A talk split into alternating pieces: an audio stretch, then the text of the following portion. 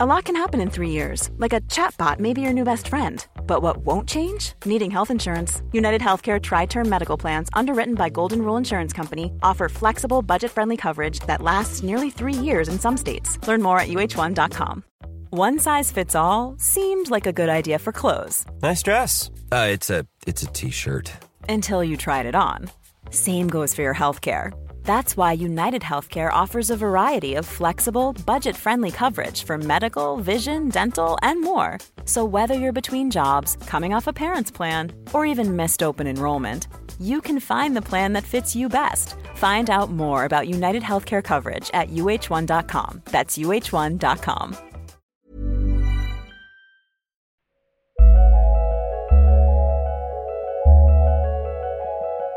Hello and welcome, fellow time travellers. As always, it's great to have you with me for this next and second stop on our journey through time and space. Before we get started, I just want to say a big thank you to everyone who helps to support the making of this podcast by signing up to my Patreon site. Uh, that one's full of history, comment, and my personal philosophy of life. To join, simply go to patreon.com and search for me by name, Neil Oliver, and sign up. Okay, now it's time for the next episode of my love letter to the world. Get ready as the foundation stones of civilization are being set in place. Recorder, microphone, action.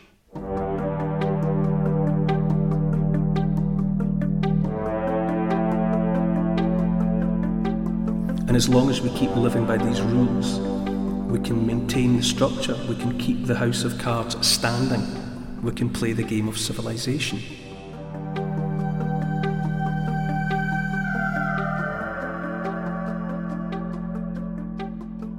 Order won from chaos. Farmers, technology, and writing coming together to help build civilization. A beautiful seven foot monolith of dolerite, standing for all to see, engraved with 282 laws rights, consequences, justice, laws set in stone, shining a light on humanity for thousands of years and stretching all the way into the 21st century. Understanding history and what has gone before to shine a protective light upon the future. I'm Neil Oliver, and this is my love letter to the world.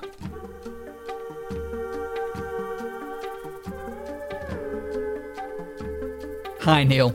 In the last episode, we heard from Enheduanna, the world's first known writer, as she brought her words to life. Which moment in time are we eavesdropping on this week? Yes, Enheduanna's work was carved into clay tablets, pressed into clay tablets, so that it could be saved and remembered. And that development of the written word was one of the fundamental building blocks of civilization.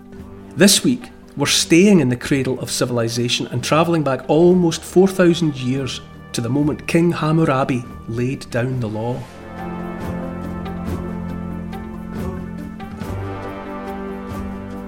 It's essentially about the need for a system of laws if a civilization is to function from generation to generation. There needs to be, or there has traditionally been, um, a set of legally binding controls that effectively give everyone a sense of where they fit in the bigger picture of civilization. That here are the here's what's expected of you, this is what's expected of us, and if we all do this, then civilization will remain standing, a bit like a house of cards that might otherwise be knocked over. We take it for granted that the law is just there, that we can refer to it, and that whatever complication turns up in our lives as individuals or in broader society, that the lawyers and the lawmakers and lawgivers will be able to tell us what to do, what's expected.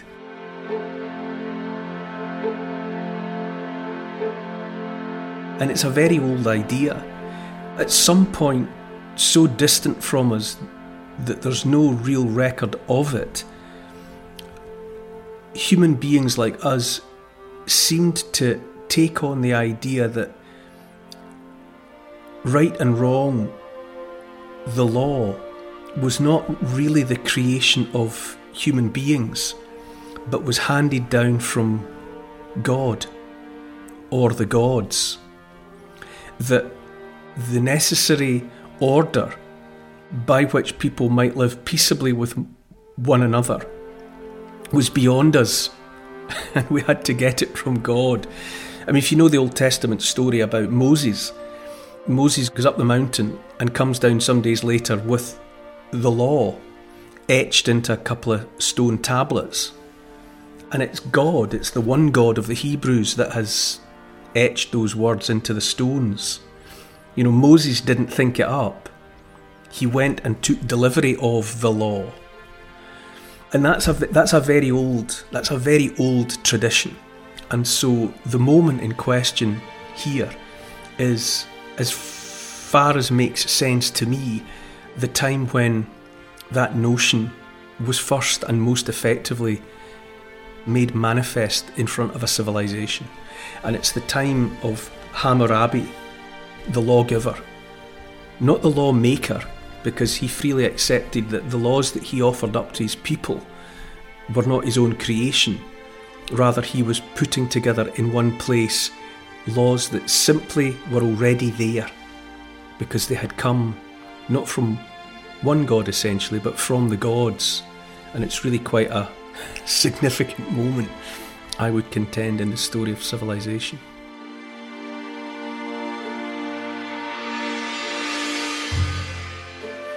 Because it helps to bind civilization together. Yeah, you need. I suppose you might you might simplistically say that a civilized society is like a game, and games need rules. Just as you can't play football if everyone's got a different idea of what should be allowed and what shouldn't. Likewise, any game, golf, you know, if, if you're playing soccer and somebody picks up the ball and runs with it, then you're not playing you're not playing soccer anymore. But as long as everybody understands the rules, then then it's easy. A bunch of wee boys or wee boys and girls can sort themselves out a game of football with four jumpers for goalposts in an empty space, and they can play football quite happily because they all know the rules. It brings order out of chaos, and likewise, a, a civilization is ordered and made comprehensible to everyone by laws. I mean, we, we, we obey something like the law all the time. It's you know, like when you, I don't know if you if you walk into a theatre to see a show, we all know what to do. The audience sits down in seats facing the stage. After the curtains open up, the actors come out and they perform, and the audience stays quiet and or, or laughs when appropriate or gasps at a surprise. But it would only take one person to start shouting and bawling or to climb up on the stage, and the whole thing would fall apart. But it functions because everybody in the theatre knows what to do. And that way, everyone, everyone can go and enjoy the performance. And it's quite miraculous, really. We do it all the time. You know, people queue up to get money out of cash machines, or we used to before everybody stopped using cash. Or when you go to school, uh, kids very quickly learn that they have to sit down in the in the seats in the classroom and they have to be quiet and they have to listen while the teacher talks and that way you get an education. And it only takes a couple of people who break the rules and the whole thing's chaotic. Civilization is a complicated game and the law gives it order. And lets everybody mostly then just get on with the business of going about their lives Which part of the world are we in this week? Well, in the first moment in the story of the world, we met Enheduanna, who was the high priestess of a, of a temple in the city of Ur, about 4,300 years ago. Her moment draws a line in the sand and says, after this point, we're writing things down and we're remembering who we are and what's important. Ur was a city in Mesopotamia. Mesopotamia is the land between the rivers specifically the Tigris and the and the Euphrates. In that territory, broadly speaking, we would call you know the, the Levant or or the Middle East. It, it's it's that the Fertile Crescent. It, it's all it's all happening. The earliest moments in the story of the world all happened there, for century after century. Is that why they call it the cradle of civilization? Absolutely, yes. That's amongst its other names. It's where it would appear, as far as we know, that people first undertook the laborious process of domesticating crops and animals. So it, it, it's the it's the home of, of farming. It seems to be the home of of the first settled civilizations. You know, people coming together in large, very large numbers, thousands of people living in what we would understand as cities or very large towns. I mean, for example, in that part of the world, at Jericho in the Valley of Jordan, people were farming there 10,000 years ago. They were gathering crops and they knew they had something worth protecting because sometime subsequent to that, they built a city for themselves, a city wherein lived several thousand people. And they put themselves behind a wall 12 feet high and 6 feet thick with a tower from which they could watch the surrounding landscape because they, they knew they had something worth defending. And you might say what they had that was worth defending was civilization. They had won order out of chaos and they didn't want the chaos to come back. They lived in a landscape driven by dust storms and floods and unpredictable weather, where life had been miserable. But they had learned to come together and work collectively and cooperatively. And once they cracked that, Everything became possible. They could live together, and everyone didn't need to just scratch a living or, or go hunting. People could be set aside as, as, as farmers, and some people could be set aside, you know, to look after the animals. And because there was now surplus food, other people could specialise. So you could have craftspeople, you could have teachers, you could have record keepers uh, who were able to rely on a supply of food being created by the surplus. All of these were collateral benefits of civilization. So people had realised that chaos was was more trouble than it was worth. And if they could just come together and cooperate and work collectively, then almost anything was possible, limited only by their, their technology and by their imagination.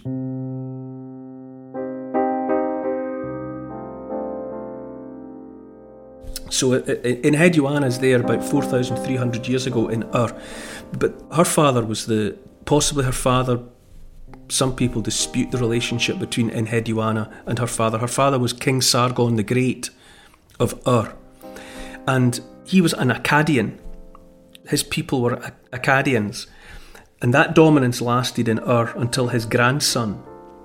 And after his grandson, they were supplanted by people called the Gutians, who came out of Iran. There were other people in the vicinity as well. There were Elamites and Amorites all of them were subjugating people who were called Sumerians. The land was Sumer, but the Sumerians had been dominated by incomers, by Akkadians and by, by Gutians and others. Then there was a time in which the Sumerians were in the ascendancy. It's a, a steadily developing process of, of one dominant group after another. And the time of Ur as the predominant city waned, and other cities came to prominence. And one of those cities was Babylon. Everyone's heard of Babylon, Hanging Gardens of Babylon, all of that. It became a, a watchword, Babylon, for a kind of decadence as well. It became a place where, you know, civilization became lavish and extravagant. But for some time, it was the greatest city on earth, and the most famous of its kings was Hammurabi. And Hammurabi has gone down in history as the lawgiver. And it's important to remember that he's a lawgiver, not a lawmaker. It's this idea that he's not making the law, He's obtaining it from above and making it available to the people. By saying the laws are universal rather than simply what he wants, is it a way of protecting himself and making them more acceptable to everyone? Yes, he's. It, it, it's in the it's in the nature of kings and queens and emperors to dig in, to reinforce their position, to underscore and underline their legitimacy, and they do that by storytelling to some extent. This is why they need and they work in sync with religion. You know, King Sargon had his palace, but it was close by the temple where Enheduanna was the middle woman between humankind and the, and the gods. You know, she was understanding something about the gods in some mysterious fashion and letting it be more widely known. A king's power is more direct, it's more obvious. And yes, kings seek to persuade the people around them that it's right and proper that they be the ones in the dominant position. And amongst other things, Hammurabi did this by making the law visible to the people. If civilization is a bit like a game, it's also a bit like a, a construction, or it is a construction. One of the kings, one of the Sumerian kings, was Ur-Nammu, and he built the ziggurat of Ur. A ziggurat's a bit like a pyramid, a sort of a tiered wedding cake of a thing, broad base, gradually, you know, narrowing to the top. And the ziggurat of Ur was amongst many. They were in the business of building these uh, ziggurats, but the one built by Ur-Nammu, the Sumerian king, was, you know, it was like a Tower of Babel. And so, just as civilization is like a game with rules, it's also like a ziggurat much as there had to be a broad base supporting most of the weight of civilization. And that broad base at its lowest level was slaves, people who had nothing and were owned and controlled by others. Above them were the poor who were free.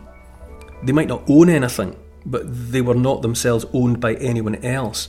And then above them were the property owning rich fewer in number all the time until eventually you get to the top of the ziggurat where sits the king.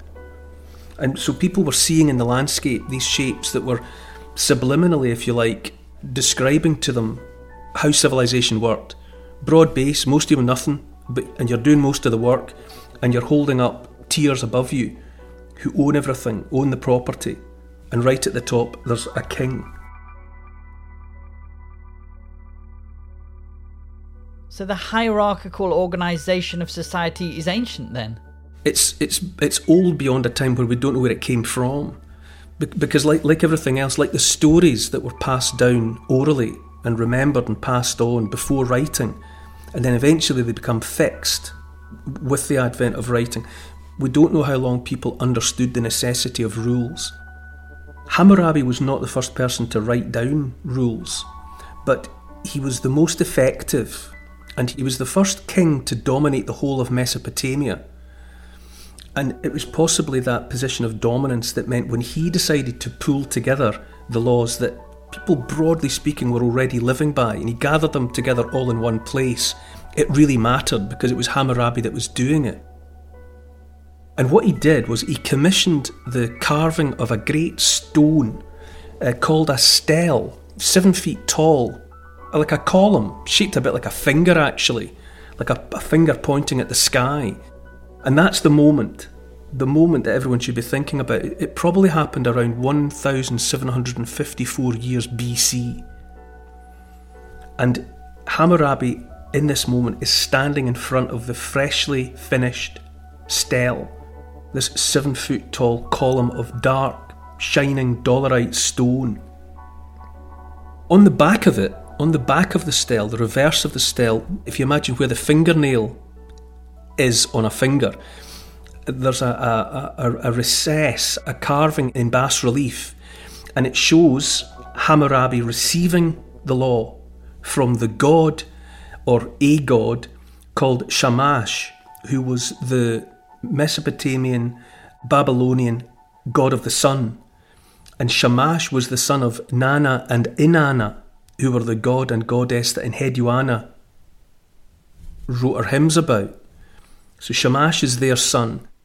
So in the picture, uh, the, the god Shamash is sitting and Hammurabi is standing in front of him. And where we think of Moses receiving the law in the form of two engraved slabs of stone, in the case of Hammurabi, he's being handed a measuring rod and a tape by the God. These are the, these are the symbols of him receiving the law, receiving this collective wisdom.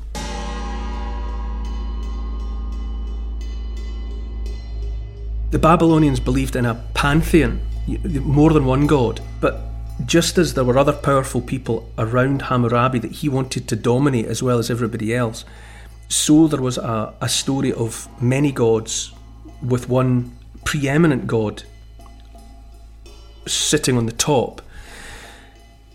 In the Babylonian story, there had been a masculine figure called Apsu and a feminine figure called Tiamat. Tiamat appeared like a, a dragon, like a, a monstrous serpent creature. Apsu and Tiamat had given birth to many, many children who were other deities And the children of Apsu and Tiamat were uncontrollably wild. And Tiamat decided one day that she would just destroy them.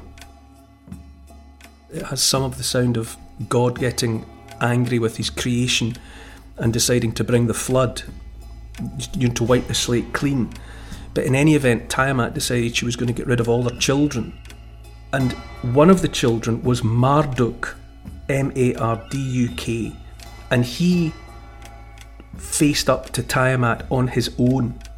He stepped out from among his siblings and faced their mother Tiamat, and he killed her, and he cut up her body, and from her body he made the earth and the heaven and the sea. So he brought order he established order for the first time. And because Marduk had done this on his own, the other children, the other deities, accepted Marduk as King of Kings. So he was the paramount god. So Hammurabi used that as a story to let them know that just as Marduk was accepted as the preeminent paramount god, so his people should accept him as the preeminent paramount king. You know, he, he was using that older story to, to illustrate his position. On the front of the stele, carved in 4,000 lines of cuneiform script, were his 282 laws. And they detail everything. His idea was that by putting the laws all together in one place, he was inviting all of his people that if they had if they had any questions about how civilization was to be ordered, how the law was to be understood, they could come and see the stele. He had he had engraved upon it, "Let the oppressed man who has a cause come into the presence of my statue and read carefully my inscribed stele." You know, ignorance is no defence. The idea was, you know, if you do something wrong, you can't you can't come crying to me that you didn't know it was wrong, because it's it's there on the stone so if you've stolen something or if you've hurt someone or you've committed some or other crime, don't try telling anyone that you didn't know it was wrong because it's all laid out for you on the stele.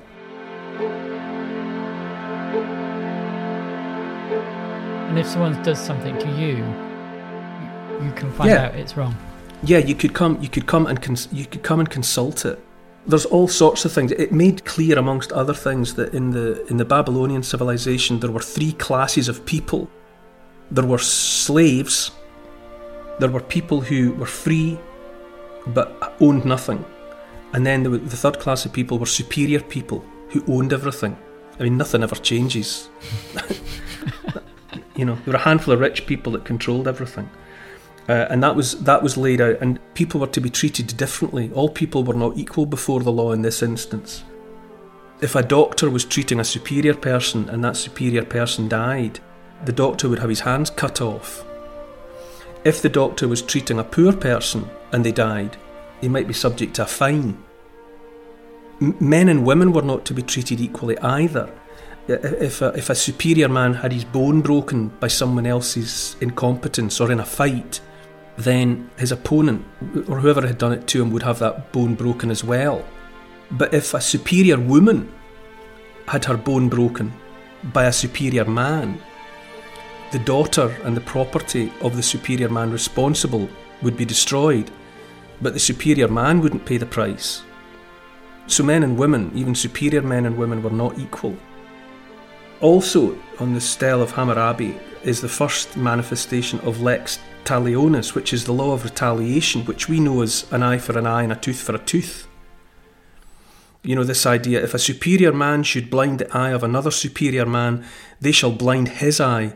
If he should blind the eye of a commoner, he shall weigh and deliver sixty shekels of silver. If he should blind the eye of a slave of a superior man, he shall weigh and deliver half of the slave's value. That idea was then carried forward. You know, we encounter lex talionis in Deuteronomy in the Old Testament. And thine eyes shall not pity, but life shall go for life, eye for eye, tooth for tooth, hand for hand, foot for foot. And then in the New Testament, in Matthew, in the Sermon on the Mount, Jesus says, Ye have heard that it hath been said, an eye for an eye, and a tooth for a tooth. So, from the time when Hammurabi set it down on his stele, 37 centuries ago. It was never forgotten. And it keeps on being resurrected and used again and again. The stele was actually, it stayed in Babylon for who knows how long, and then it was looted. Babylon fell to a 12th century BC king of the Elamites, and the stele, along with much else, was taken away as spoils of war.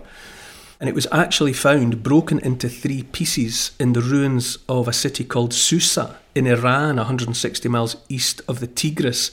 It was found by a Swiss Egyptologist called Gustav Jéquier in uh, 1901, and it's been it's been on display in the in the Louvre in France ever since. It's significant because what Hammurabi has done is make manifest, make clear to all the idea that the laws of civilization, the rules governing civilization, are not the creation of human beings. The idea is that we are not capable of that.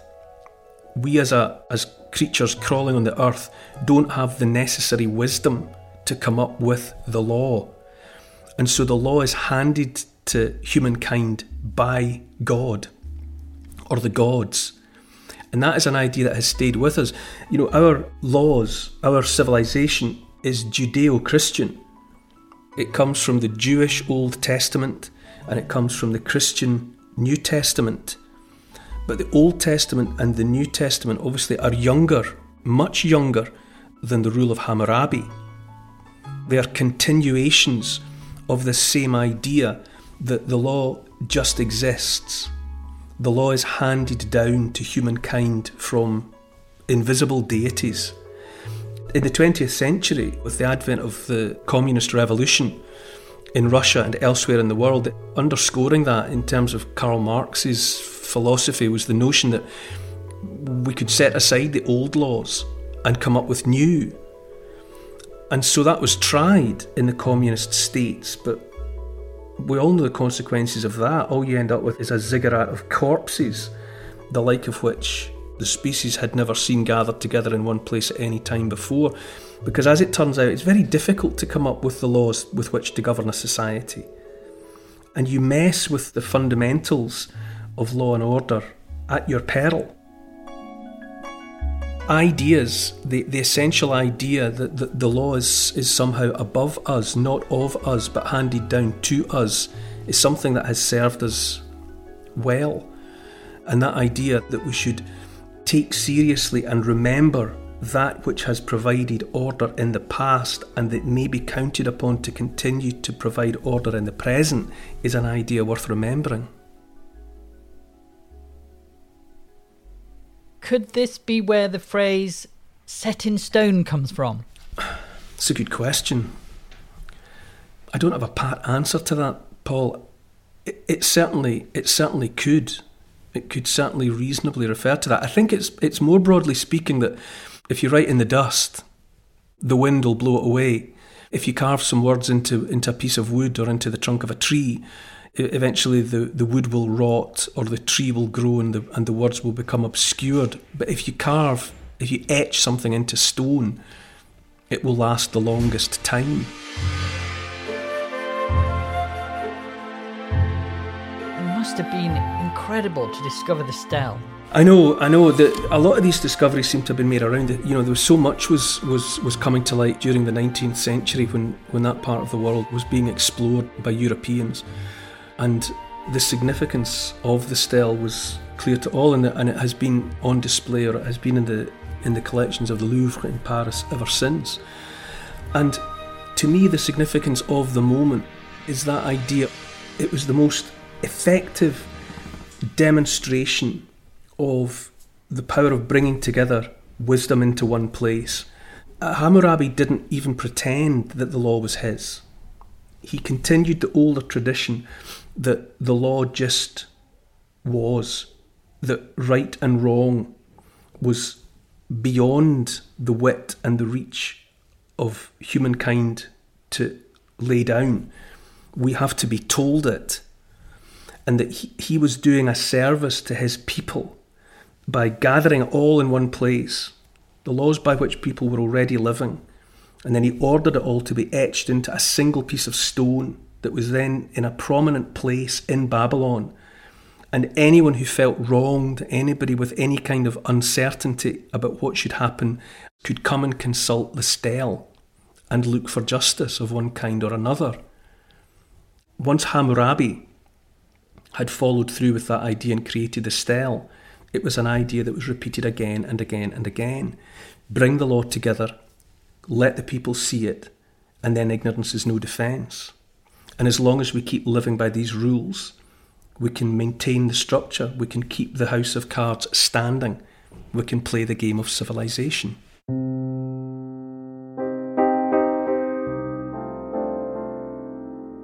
Do you think it was inevitable that written laws would be developed here?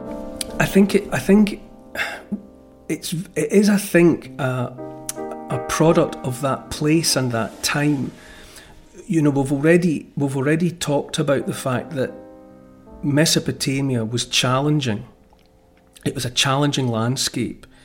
You know, it was a place of of unpredictable weather, of dust storms, of flood you know, it was there were there were waterways all around, and at any moment it seemed at the whim of the gods, the rivers would rise, and all that had been achieved, all the buildings that had been raised, all the roads that had been laid out, all the fields of crops could just be destroyed. You know, th- th- this idea that chaos, original chaos, was always waiting in the story of Apsu and Tiamat and Marduk, the understanding was that chaos was just there. No god made chaos. Chaos was just always there. And then Marduk brought order out of that chaos.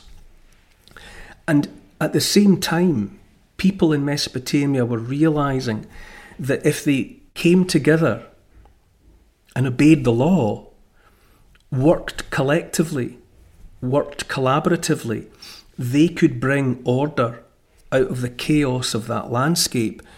And once they learned how to do it, it became important not to forget how that had been achieved. And for some period of time, presumably, that wisdom, that understanding of that order was just passed as stories, passed and remembered orally. Then comes writing and once you've got writing, you can make wisdom permanent so that it's there like gold, a vein of gold through rock. It's permanent. You don't need to worry about forgetting it, it's just there.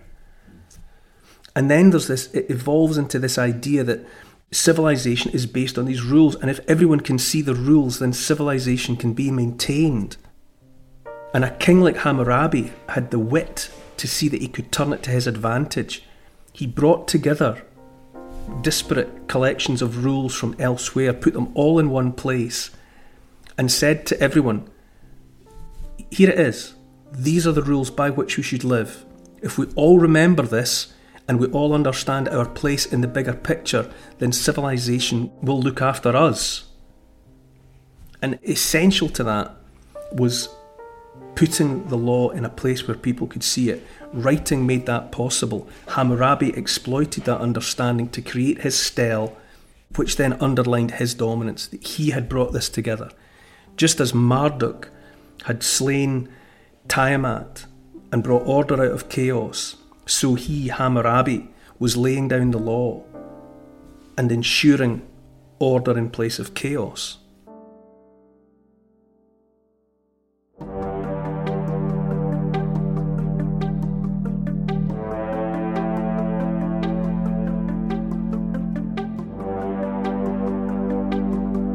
The first writing surely came from those needing to keep count, deals done and money agreed. Pharaohs and a civilization that lasted 3,000 years. The moment a giant stone seals a tomb, details of a great man's duties, what was owned and what was paid. Unprecedented organisation on a scale never seen before, bureaucrats who made the world's wonders possible. Next time in my love letter to the world, To help support this podcast and to get access to new and exclusive history and comment videos every week, sign up to my Neil Oliver Patreon site. It'd be great to see you there. Check out the Instagram account called Neil Oliver Love Letter. My YouTube channel is simply called The Neil Oliver Channel. And to build this podcast, please tell your friends about it, get them listening, and write a review to convince the online crowd to join us. For further reading about these moments in time, you could try my book. It's called The Story of the World in 100 Moments, and it's published by Transworld. Neil Oliver's Love Letter to the World is produced by Paul Ratcliffe and Neil Oliver for Fat Belly Films. Music is by Milo McKinnon. Social media and YouTube producer is Oscar CFR. Additional research is by Evie, Lucian, Archie, and Teddy. Finance is by Catherine and Trudy, and the post production is by Althorpe Studios. The graphics are by Paul Plowman. Thanks for listening. This has been an FBF Podcasts production.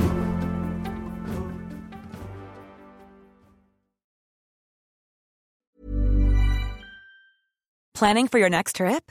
Elevate your travel style with Quince. Quince has all the jet setting essentials you'll want for your next getaway, like European linen, premium luggage options, buttery soft Italian leather bags, and so much more. And is all priced at 50 to 80% less than similar brands. Plus, Quince only works with factories that use safe and ethical manufacturing practices.